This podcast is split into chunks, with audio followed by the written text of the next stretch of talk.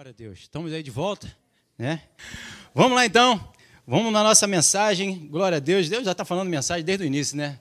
Mas estamos aí, ó. Vamos conversar mais um pouquinho sobre o Sermão da Montanha. Tem muita coisa para falar aqui. Né? Vamos falar sobre todo o Sermão da Montanha, até a descida. Aleluia. Então tem uma caminhada grande, tem uma jornada grande aí para a gente estar tá conversando sobre o sermão. É, eu vejo aqui justamente em Mateus, esse, essa, o Evangelho nessa carta, que em Mateus você vê que, ainda mais o Sermão da Montanha, né? ele é bem longo, o Sermão da Montanha. É maior do que os outros evangelhos. Né? Você vê por quê? Porque é o começo da jornada. Então Jesus precisava mandar muito ensinamento, né? muito conhecimento. Ele ali despeja muito conhecimento, muita sabedoria da parte de Deus para poder limpar todo aquele povo que estava ali observando, ouvindo, né? vindo numa caminhada, numa jornada religiosa que precisava ser quebrado. Então Jesus dá muito ensinamento, muito conhecimento que é maravilhoso. Se você parar aqui, ainda mais que a palavra se renova, renova cada manhã, se você parar e ficar só meditando, ah, é muita coisa para ler, beleza. Para só em, em, em, Mateus capítulo 5, vai até o final do 7, só lendo Mateus, volta de novo, volta de novo, você vai ver o quanto você vai ser abençoado só com essa passagem. Só com esse sermão da montanha. Se você quiser acrescentar um pouco mais, vai no mesmo sermão em Marcos, nos outros evangelhos também. E aí ele vai te ampliar ainda bastante entendimento, bastante conhecimento, que vai fazer você ter uma vida totalmente transformada. Eu ainda vejo justamente os evangelhos, né? É, Mateus, Marcos, Lucas e João, na sequência que precisa ser lida. Porque quando você lê Mateus, Mateus fala muito, Jesus fala muito aqui em Mateus daquilo que você precisa fazer, aquilo que você precisa deixar de fazer, qual é a vida daquele que desobedece, vai para o inferno, como é que é a vida daquele que obedece, que vai para o céu, e aí começa a te limpar, te lavar. Quando você chega em João, você entende que o amor não é um sentimento.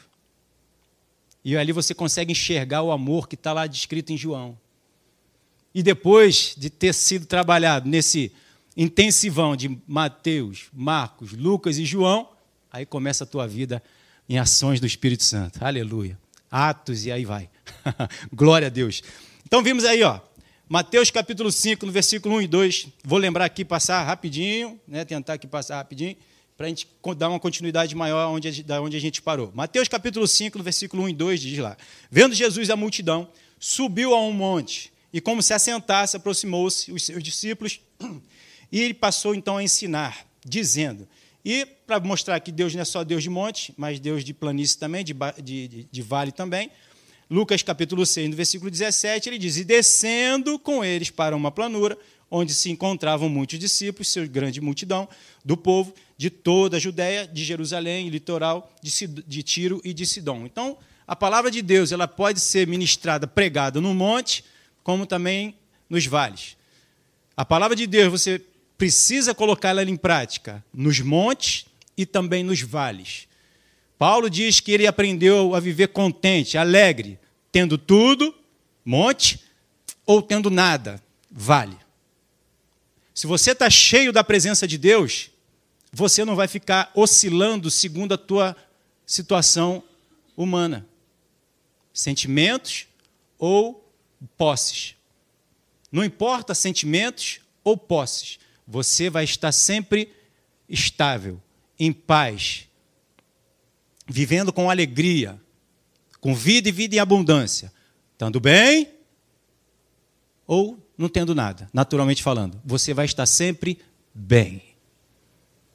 A palavra de Deus, como a gente cantou aqui, é a nossa rocha, inabalável.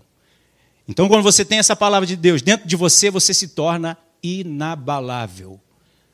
Você não vai ficar oscilando Estou bem, estou mal, estou bem, estou mal. Tenho, estou bem, não tenho, estou mal. Tenho, estou bem, não tenho, estou mal.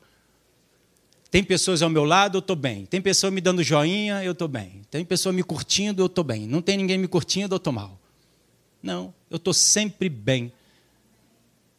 Eu vou estar tá sempre tendo joinha de Deus. Isso é que importa. O like dele. Tu é meu filho amado, que minha alma se compraz. Aleluia. sempre. Você nunca vai ouvir uma palavra de Deus dizendo que ele não está aí para você, que ele te abandonou, que ele te esqueceu, que deixou você sozinho, que tu está nessa furada, agora tu se vira. Nunca. Você vai sempre ouvir ele dizendo: apluma-te sobre teus pés. Eu estou contigo. eu não te abandono. Se você passar pelo fogo, tu não vai se queimar. Se você passar pelas águas, tu não vai se afogar. Porque a minha presença, o meu cálice, vai transbordar sobre a sua vida. Entende o que é montanha e vales? Não importa. Palavra de Deus dentro de você é o que te basta, é o que você tem que priorizar. Esses dias eu estava em casa e eu gosto de ver muito filme. E Deus me lembrou de um filme, vai lá ver ali. O livro de Eli. Não sei se você já viu. E eu fui lá ver o livro de Eli. Você sabe que é ali, quem viu, né? Que não viu, eu te indico, vai ver. Ali eles estão passando por uma situação como se fosse um apocalipse. Destruída, muitas terras. E existe um livro. Um, um livro. Que até o cara do mal está procurando esse livro, mandando roubar todos os livros que a gangue dele encontra pelo meio do caminho, porque ele queria achar o livro da vida. E Eli tem o livro da vida, desde Washington tem o livro lá escondido com ele, e que ele lê aquele livro todo dia, por mais de 30 anos, todo dia, sem vacilar, sem deixar de ler um dia sequer. Há 30 anos, andando para onde? Ele não, ele não sabe, ele só diz assim: Eu tenho que ir para o oeste. Abraão, sai da tua terra, da tua casa, da tua parentela e vai para a terra que eu vou te mostrar. Para onde? Não sei. Vai para a terra que eu vou te mostrar. Ele vai te guiar e me guiar no meio do caminho. Então ele vai. Ele vai não tem comida direito, não tem bebida direito, era uma guerra para comer e beber naquela época do filme. Mas ele está vivo há mais de 30 anos. Numa parte do filme, ele toma um tiro, levanta e continua caminhando. Por quê? Porque ele está cheio de vida dentro dele. A força que isso aqui tem dentro de mim, de você, ela é descomunal. Está acima de toda e qualquer força humana e natural. E esse filme mostra justamente isso. Ele tem tanta vida dentro dele de que nada para ele. Nem pessoas, nem situação, nem circunstância, nem um tiro. E ele chega lá no final, onde ele tem que despejar o conhecimento dele, onde a Bíblia precisava ser é, escrita de novo, ter uma nova edição. E quem dá essa edição é ele. Ele deita lá e começa a escrever, e o rapaz lá começa a escrever tudo de novo. Por quê? Porque ele está cheio de vida. Então, se eu e você estivermos cheios de vida, nada vai nos parar. Porque não existe nada mais poderoso do que a presença de Deus, do que a vontade de Deus, do que a palavra de Deus.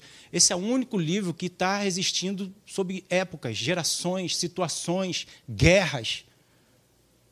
Ano após ano, situações após situações, a palavra de Deus está aqui hoje, na minha mão e na tua mão, e ela vai continuar até o fim. Mas ela não pode ficar só aqui, ela tem que estar aqui, dentro de mim, dentro de você. E ela nunca vai te parar, nunca vai parar o teu casamento, nunca vai parar de você continuar declarando para o teu filho, acreditando na vitória, na tua situação financeira, no alimento que você precisa comer, na bebida que você precisa beber, água, né? Água, melhor. Não qualquer bebida. Nada sempre vai estar provido e suprido, sempre. Revelação, entendimento, direção, balizas, sempre. Não importa as oscilações humanas, terrenas, naturais. Porque a nossa provisão, a minha, a tua provisão, ela vem do reino de Deus, vem lá de cima, vem do alto. E vai estar sempre chovendo na minha e na tua horta. Aleluia. Entende? Então vamos caminhar. Então, bem-aventurados os humildes de espírito, porque deles é o reino dos céus, diz no versículo 3. Então, humildade vem do latim humilis, que permanece na terra, não se eleva da terra. Humilde, baixo. Humildade, segundo o dicionário esse aí, é a qualidade de humilde, virtude, caracterizada pela consciência das próprias limitações, modéstia, simplicidade, reverência ou respeito, respeito para com um superior, acatando, acatando, deferindo submissão. Então, o humilde é aquele que submete a algo que é muito maior do que ele, sabendo as suas limitações. Eu não passo daqui, então eu preciso submeter ao que Deus diz. Eu preciso me submeter ao que está escrito. Eu preciso reconhecer e entender que há algo maior do que eu, com uma autoridade muito maior e melhor do que eu, e me submeter a ela. Então, ser humilde não é ser humilhado, envergonhado, não Ser humilde é ser exaltado, porque a palavra de Deus que vai te guiar vai te exaltar. Porque a palavra de Deus nunca foi humilhada, ela sempre foi exaltada. Aqueles que submeteram a palavra sempre foram exaltados, sempre foram honrados, sempre foram glorificados. Haja visto a vida de Jesus. Perfeito, do início ao fim, morreu e ressuscitou, está sentado à destra de Deus, com o um nome acima de todos os nomes, no qual todo joelho tem que se, se prostrar e reconhecer que só o Senhor é Deus. Então, o reino de Deus é dos humildes, porque os humildes aceitam, recebem e querem viver os mandamentos do reino de Deus. Cortou a cabeça, que acha o que sente, e deixa o cabeça, que é Jesus, governar a sua vida. O espírito, que é a cabeça de Jesus, governar a carne, que é a cabeça minha e tua, naturalmente falando. Do Leandro. Não sou eu mais que vivo em mim, mas Cristo vive em mim. Paulo está dizendo: cortei a minha cabeça e coloquei a cabeça de Jesus, e agora ele que diz ao corpo, esse corpinho bonitinho, o que, que ele tem que fazer ou deixar de fazer. É ele quem orienta, é ele quem governa. Se ele diz perdoa, eu perdoo. Você vê que não há nenhuma contradição, não pode haver e não vai haver, porque você cortou a tua cabeça, natural. Você simplesmente vai obedecer o comando. O corpo não faz nada diferente do que a cabeça fala. Faz? Não faz. Você não vai brigar contra o teu corpo. Então, quando Jesus diz uma coisa, o corpo não pode brigar. Só que há essa interferência porque a gente ainda está nessa disciplina, ainda está sendo educado dessa forma. A gente viveu aí, sei lá, 30, 50 anos aí, alguns, para depois se converter. Então passou 50 anos fazendo aquilo que achava que pensava, vivendo nessa cultura natural, humana, para agora viver na espiritual. Então tem muito confronto. Mas continua insistindo, continua persistindo que você vai vencer, porque maior é aquele que está em você, o espírito, do que aquele que está na carne. Então, maior é a tua decisão no espírito do que as decisões da carne. Então, quando eu decido viver no espírito, a minha carne se submete. Olha as comparações. Amém? Versículo 4. Bem-aventurados que choram, porque serão consolados. Então a palavra da verdade é o poder para cessar o nosso choro. Acabamos de ver Pedro. Pedro provavelmente podia estar ali, né, com esse sentimento de, pô, não consegui nada, não arrumei nada, estou triste, estou abatido, estou desanimado. Palavra de Deus diz: vem, volta lá e lança de novo. Quando lançou de novo, uhul! Grande peixe. Matou a fome da família durante semanas, vendeu, arrumou mais um trocado. Transformou, mudou. A palavra de Deus ela cessa o nosso choro porque ela nos traz resultados ela nos traz a visão, ela nos traz a esperança. Ela mostra que a minha família, a tua família, tudo que a gente já sabe dá certo, porque Jesus falou e é Ele que está trabalhando. Mas Ele conta contigo e comigo para fazer acontecer. Amém? Então, bem-aventurado, os mansos, porque herdarão a terra. Tranquilo, manso. Manso não é ser bobo. Porque ser bobo é aquele que não obedece a palavra. E já que eu sou manso, eu não tomo decisões precipitadas, busco a Deus para saber, toma logo decisão. Não, estou aqui, aleluia. Buscando a Deus. Peca quem se precipita, então não vou me precipitar. Vou buscar a Deus. Minha esposa ali rindo. Vamos fazer, eu digo, calma. Pastor ele sempre diz, né? Deus é mineiro, baiano, né? Tranquilo. Tudo está sujeito às ordens dele. Marta fala para Jesus: Jesus, eu sei que vai ter ressurreição, mas ele diz: Eu sou a ressurreição. Se eu disser levanta, ele vai levantar. Então não fica preocupado. A porta que Deus abre, ninguém fecha. E aquele fecha, ninguém abre, para você não se perder. Ele está cuidando da tua vida. Mas não está dando certo o teu propósito ou dele? Se for o teu, pode ser que não dê certo, mas se for o dele, fica tranquilo, vai chegar na tua mão. E é desse jeito, chega na mão. Perdi, porque não era para ser. Não perdeu. Amém? Vamos andar, senão eu, vou, eu paro em um lugar e fico. E no, na, na, nova tradução da linguagem de hoje diz assim: Felizes as pessoas humildes, pois receberão o que Deus tem prometido. Primeiro os, os humildes, Bem-aventurados os humildes, que os humildes são aqueles que se submetem. Depois ele diz os mansos, que ele quer dizer os humildes que vão esperar na palavra de Deus, porque obedeceu, os resultados chegarem. Ele não vai correr atrás. Porque lembra? É Deus quem trabalha, Deus quem serve. Mas para ele servir, precisa ter uma mesa e um cadeirinho, alguém sentado na cadeira. Então, se você está sentado no banco, onde ele pede para você sentar, não para ficar de reserva, aleluia, mas para poder ele te servir, calma que ele foi preparar e está tá trazendo a bênção para você. Temos que aprender a esperar. Espera no Senhor. Fortifica o teu coração na palavra. Então, mansidão ou humildade origina-se na confiança na bondade de Deus e no seu controle sobre a situação. A pessoa mansa não está centrada no seu ego. Isto é obra do Espírito Santo, não da vontade humana. Esses são aí os mansos e os humildes. Então, a mansidão, a gente viu, é o resultado da confiança no Senhor. Então, se eu creio a ponto de confiar na palavra dele, eu estou descansando, eu estou tranquilo, eu estou manso, não estou agitado, não estou preocupado, não estou. Porque eu sei que tem alguém no controle. Não é isso que a palavra de Deus diz? Ele que está no controle. Versículo 6: Bem-aventurados que têm fome e sede de justiça, porque serão fartos. Na nova tradução da linguagem de hoje, felizes as pessoas que têm fome e sede de fazer a vontade de Deus. Olha que maravilha pois ele as deixará completamente satisfeita, porque ele vai direcionar. A gente não vai ficar buscando e sem direção. Deus sempre vai nos orientar. Ele sabe que nós precisamos dele, mas ele não falou ainda. É para saber se você tem força para ficar parado. Não, tenho força para agitar, para fazer. Não, essa força ele não quer. Ele quer saber se você tem força para esperar no Senhor.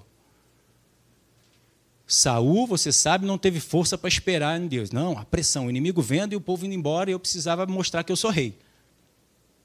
Eu precisava mostrar que Deus está comigo, que eu estou com ele, que eu fui ungido rei, que eu tenho autoridade, então eu vou lá fazer o sacrifício. Quando ele faz o sacrifício, Samuel chega. Então ele não teve força suficiente para esperar em Deus. Quantos de nós não temos tido força suficiente para esperar em Deus? Temos querido fazer, fazer, fazer, fazer, fazer, fazer. Agitado. Marta, Marta. Maria, Maria. Quantos de nós acabamos sendo mais Marta do que Maria? Onde escolheu o melhor lugar? Estamos querendo servir a Deus quando é Deus que está querendo nos servir. Para quê? Para Ele mostrar o quanto te ama, o quanto me ama, o quanto Ele nos ama. Glória a Ti. Na mensagem, na Bíblia a mensagem, ela fala assim, o mesmo versículo: Abençoados são vocês que sentem fome de Deus. Ele é comida e bebida, é alimento incomparável. Esse é o alimento do espírito. É fazer a vontade de Deus. A alegria do Senhor é a nossa força. Então, se eu alegro o coração de Deus, eu estou fortalecido, porque Deus está dizendo para mim: Tu está alegrando meu coração. Quanto isso não vai me renovar e te renovar? Sabendo que você está alegrando o coração de Deus. Eu não sei se isso é importante para você, para mim é. Se isso for importante para você, então você vai buscar alegrar o coração de Deus. E não se alegrar. Porque se você se alegrar, de repente você não está alegrando o coração de Deus. Mas se você alegrar o coração de Deus, você vai estar sendo fortalecido. Entende? Já falei isso também. Então, João capítulo 4, 34, né, Jesus dizendo: Disse Jesus: A minha comida consiste em fazer a vontade daquele que me enviou e realizar a sua obra. Versículo 7: Bem-aventurados os misericordiosos, porque alcançarão misericórdia. Porque eles são misericordiosos, da forma como que eles querem ser tratados, eles tratam também, então eles vão receber de volta aquilo que eles têm feito. Das pessoas? Não, de Deus. Porque quando a gente faz as pessoas, nós estamos fazendo para Deus. Quando você faz a um dos meus pequeninos, a mim vocês estão fazendo. Entende? Na mensagem ela diz: Abençoados são vocês que se preocupam com o bem-estar de vocês. Nosso? Não, do outro. Na hora em que precisar de ajuda, também receberão ajuda. De quem? De Deus. Então, se eu casei para fazer a minha esposa feliz, estou certo. Qual foi a intenção que você casou? Para se fazer feliz, ela te completar? Ele te completar? Bom. Está errado. Você recebeu de Deus, entendeu, e agora você quer distribuir. Quem? Uma esposa. E aí você vai fazê-la feliz. Amém? Tem uns corajosos aí que falou amém. Sérgio, escutei, aleluia. Aí depois vem alguns. A mesma coisa a esposa, quando ela se casa para tornar o marido feliz, não é que um vai completar o outro, cada um é satisfeito e pleno em Cristo. e pelo que recebe de Cristo, compartilha com o outro. Por isso Jesus manda dois, e de dois em dois. Porque quando um cair, o outro pisa para acabar de. Não?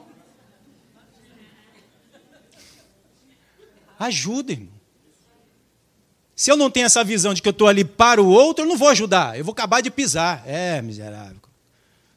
É divórcio, vai logo embora, porque tem sido um peso na minha vida. Misericórdia. Mas não é o que acontece? Por quê? Porque não está casando com motivação e o motivo certo, não está reunindo da forma certa. A intenção do homem é sempre egoísta, é sempre de querer para ele, não importa o outro. Jesus não se importou com ele, ele se importou com o outro. Por isso ele veio e fez o que fez.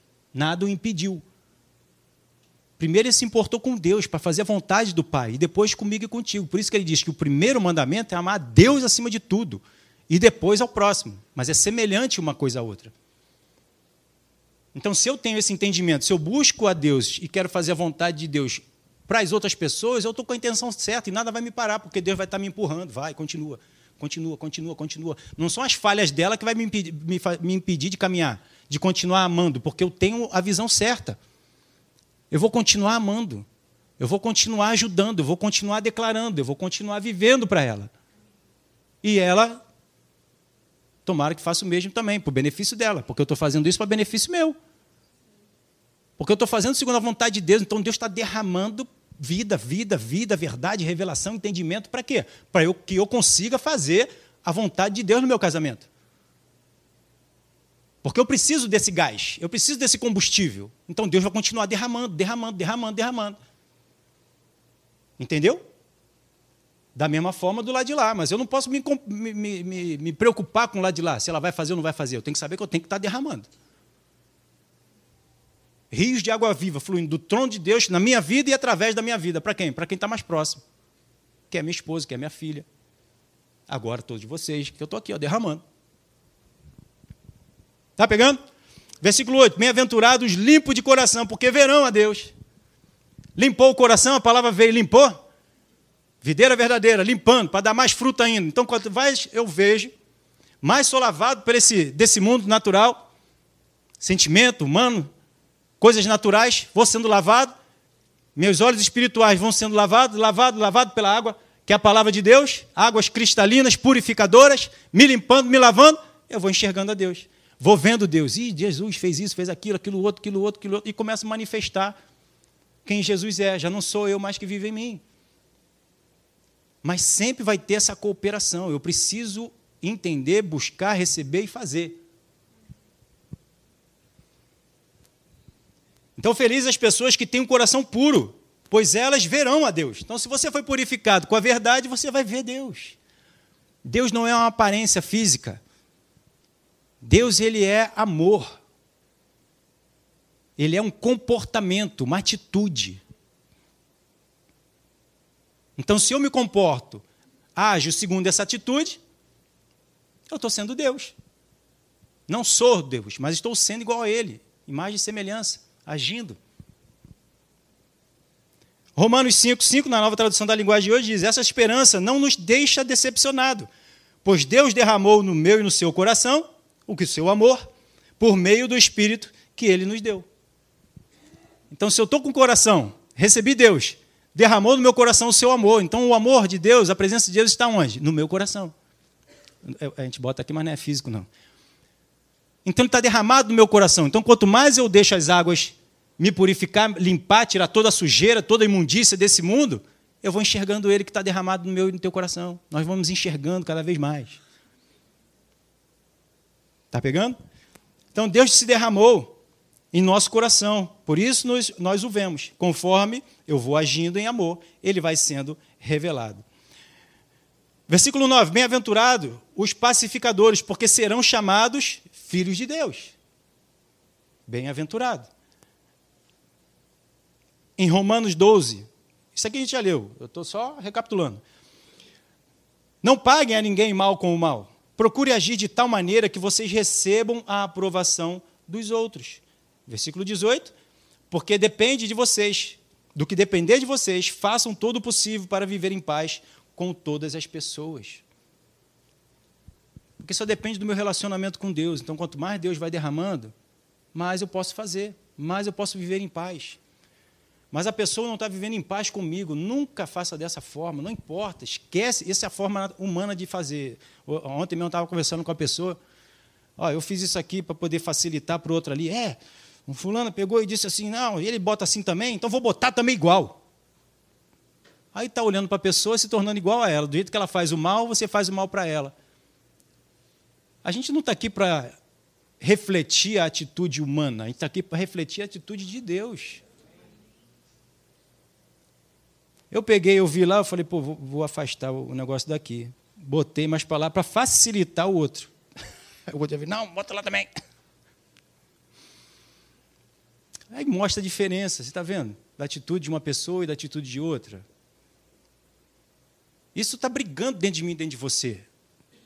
Todo dia, só quando a gente dorme que aí fica em paz. Mas enquanto abrimos o olhinho, tá, começou a guerra, começou a batalha. É guerra! Carne contra espírito, espírito contra carne, brigando, lutando um contra o outro. Quem vai vencer? Quem tiver melhor alimentar. É isso aí. 2 Coríntios 5,18 diz: Ora, tudo provém de Deus, que nos reconciliou consigo mesmo, por meio de Cristo, por meio de Cristo, e nos deu o ministério da reconciliação. Versículo 19: A saber que Deus estava em Cristo, reconciliando consigo o mundo, não imputando aos homens a sua transgressão e nos confiou a palavra da reconciliação. Está vendo? Na nova tradução da linguagem de hoje, em 2 Coríntios 5,18, diz: Tudo isso é feito por Deus, o qual, por meio de Cristo, nos transformou de inimigos em amigos dele. E Deus nos deu a tarefa de fazer com que os outros também sejam amigos dele. Então é Deus que vai fazer neles? Deus fez através de Jesus para nos tornar e nos usar agora para o outro se tornar também. Não, é Deus que vai trabalhar na vida do irmão. Eu te perdoo em Cristo, mas aqui eu estou tacando pedra. Como é que é uma vida transformada desse jeito? Aí depois bate no peito, eu sou filho de Deus. Pode ter o título, mas as ações não é de Deus. Não é. Mateus 5,10, se não me engano, foi aqui que a gente parou. Bem-aventurados os perseguidos por causa da justiça, porque deles é o reino dos céus. Ih, então vamos perseguir? Vão. Se eu e você estivermos refletindo a luz, vão perseguir. Lembra de alguma coisa aí no nosso momento, né? Aleluia. Tentando fazer o que era direito, ajudando e as trevas perseguindo. Então vão perseguir.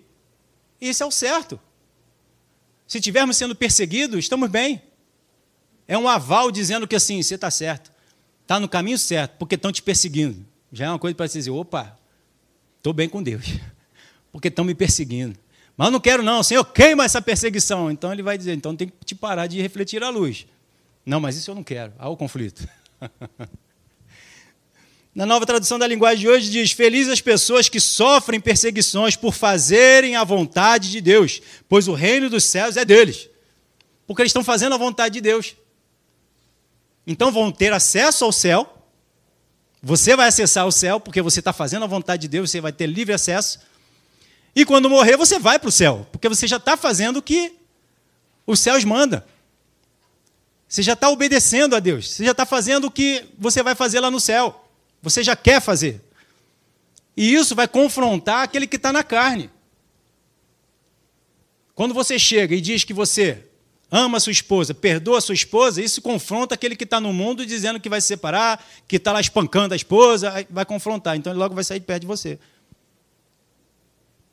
Ele quer, sempre que alguém está fazendo uma coisa, ele quer um outro que concorde. Tem pessoas que procuram a igreja para saber qual é o pastor que concorda com o erro dele. Se você concorda, dá o aval, ele diz: essa é minha igreja, porque concordou comigo. Se você dá uma palavra diferente, diferente não, né? A palavra da verdade para ele, diferente do que aquele quer, ele não fica naquela igreja, ele vai embora. Quantos eu já vi fazendo isso? Tiveram pessoas aqui que já fizeram isso, chegaram aqui e tal, mas é assim, assim, assado. Não, a palavra diz isso. Tá? Obrigado, pastor. Nunca mais vi. Porque ele quer alguém que concorde com ele. Sendo certo ou errado. Eu acredito que vocês estão aqui porque estão concordando com a mensagem que está saindo desse lugar. Então, por isso vocês estão buscando, estão de acordo. Poderão dois andar juntos se um não quiser? Um quer e um quer. Então, beleza, vocês estão ouvindo o que está sendo dito. Mas se não quiser, vai partir para outro.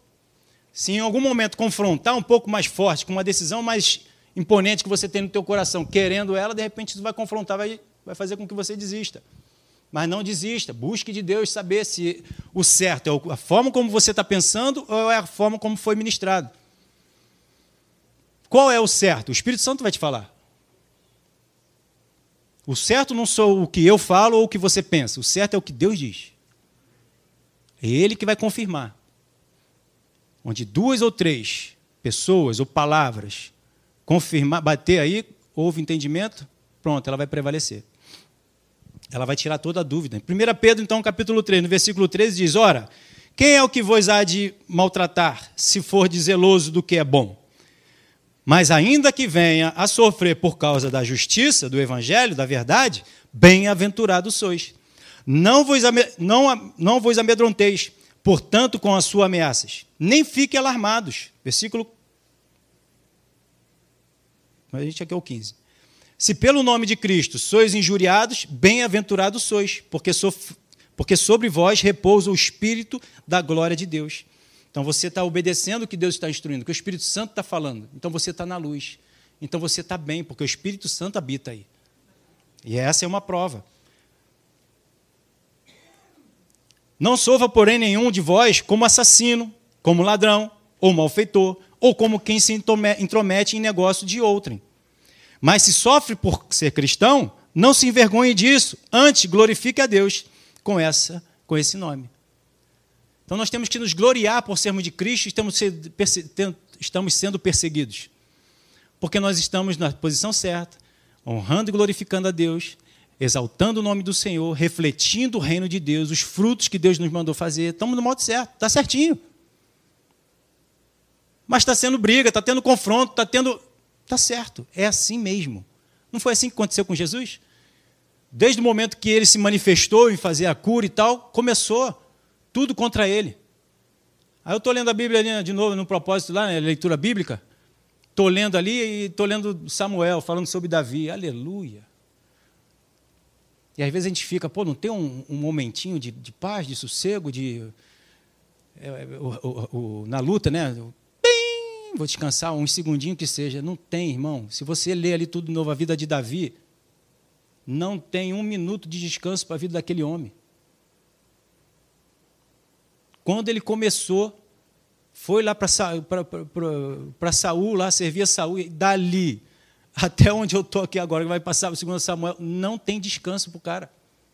É guerra e perseguição todo dia. E foi um ungido de Deus um homem segundo o coração de Deus, ungido rei. Mas não tem um dia de descanso. É guerra e perseguição todo dia. E quanta gente morreu ali? Guerra e perseguição todo dia. Quer ter paz? Pastor Marcelo já deu a dica. Vem aqui na frente, a gente ora, parte, vai para o Senhor e lá tu vai viver tranquilo, paz, sossegado. Mas a paz está aqui dentro por causa da palavra, por causa do Espírito, por causa do reino. O reino de Deus não é comida e bebida, mas é paz, alegria e justiça no Espírito Santo, que já está aí em mim e você. Então você já pode ter paz no teu coração. Paz em meio ao caos. É essa paz que Deus nos deu. Eis que vos dou a paz, não como o mundo a dá. O mundo diz que tem paz quando está tudo bem ao redor. Se não estiver bem, acabou a paz. Mas Jesus nos dá a paz aqui dentro. Um furacão, um turbilhão em volta, mas você está em paz.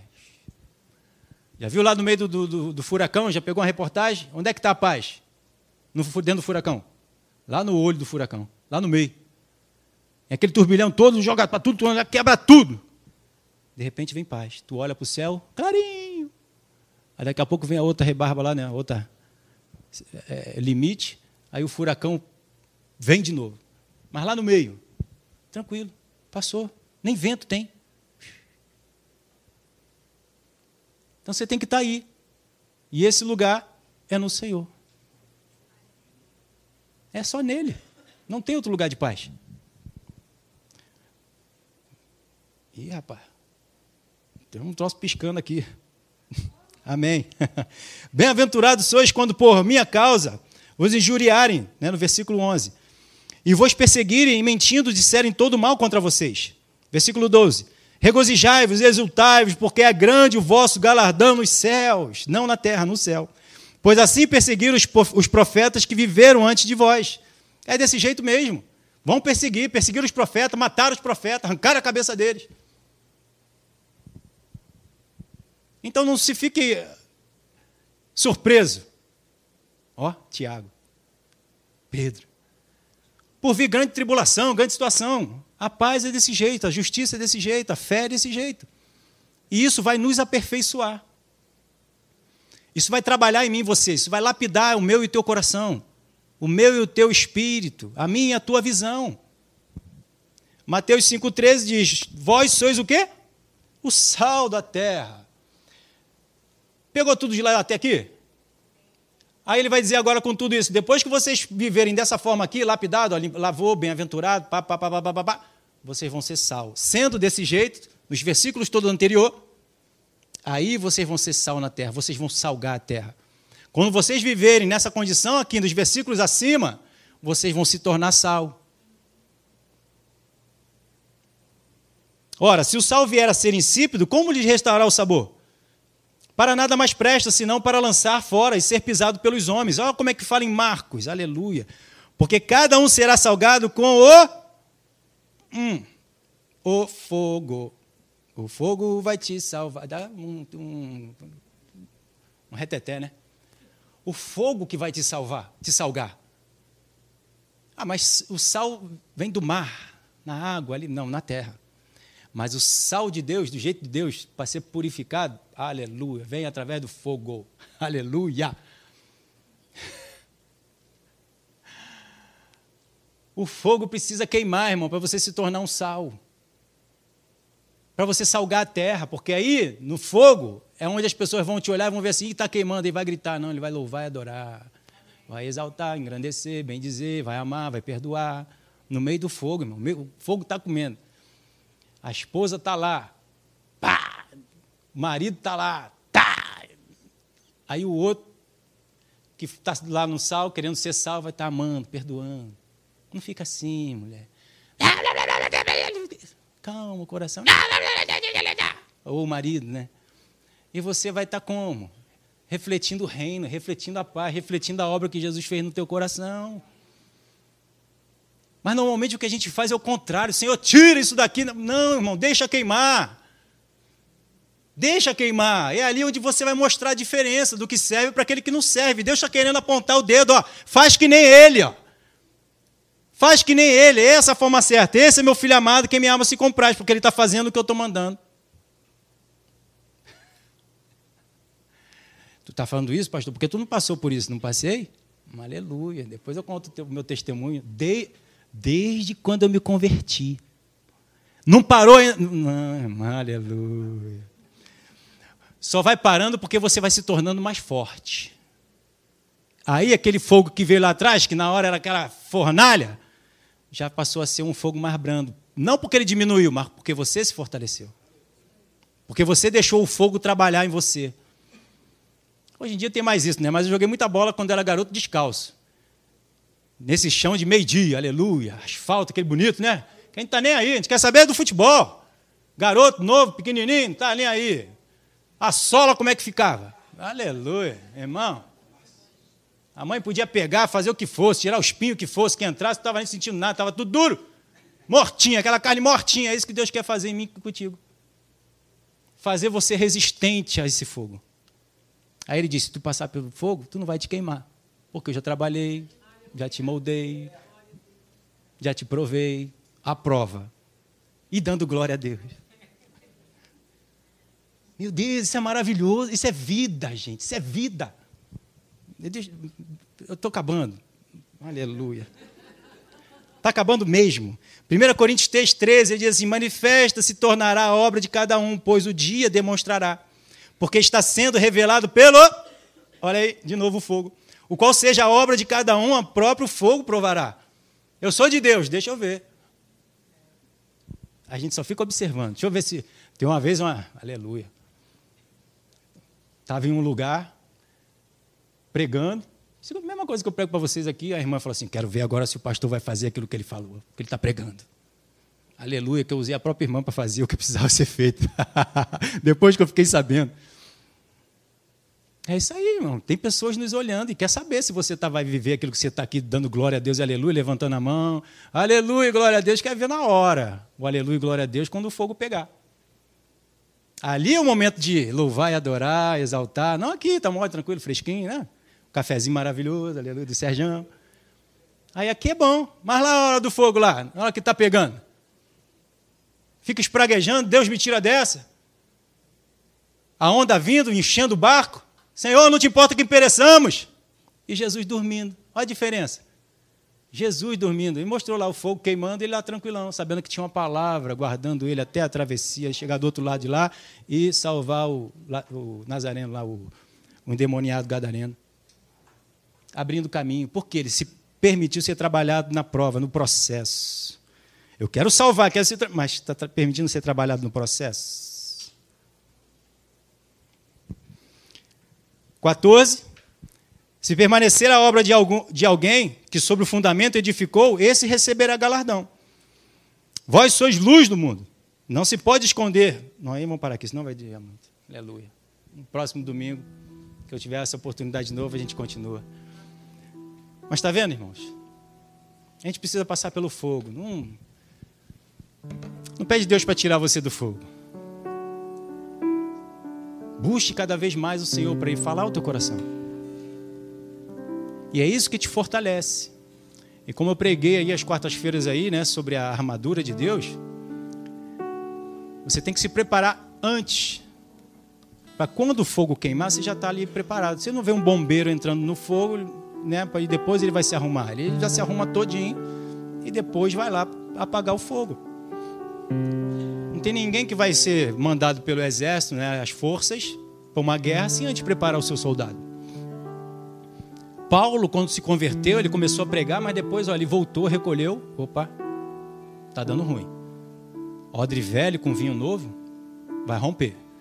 Ficou, os, histori os historiadores dizem aí, em média de, de 12 a 14 anos, estudando, permitindo o Espírito Santo trabalhar, ensinar, para depois ele ir, voltar e fazer a obra ser esse grande homem de Deus que ele foi e que deixou para a gente muito ensinamento. Então deixa Deus trabalhar, mas você precisa estar em constante relacionamento com o Espírito Santo. O Espírito Santo está te revelando, te mostrando, porque ele vai sempre se antecipar para te preparar, para depois você entrar no confronto. Mas o confronto está logo ali. Se você não se preparar, você vai entrar nele despreparado, e aí vai ser grande a sua ruína. Então busque a Deus. Ouça, dê valor ao que está sendo falado, ao que está sendo ministrado. Quem creu na nossa pregação? Depende de quem crê. Se está testificado aí, se o Espírito Santo testificou, está falando, ouça, não endureça o teu coração. O Espírito Santo aqui está para te orientar para o melhor para a sua vida, para a minha vida. É como um pai que orienta o seu filho para o melhor para o filho. Amém? Vamos ficar de pé.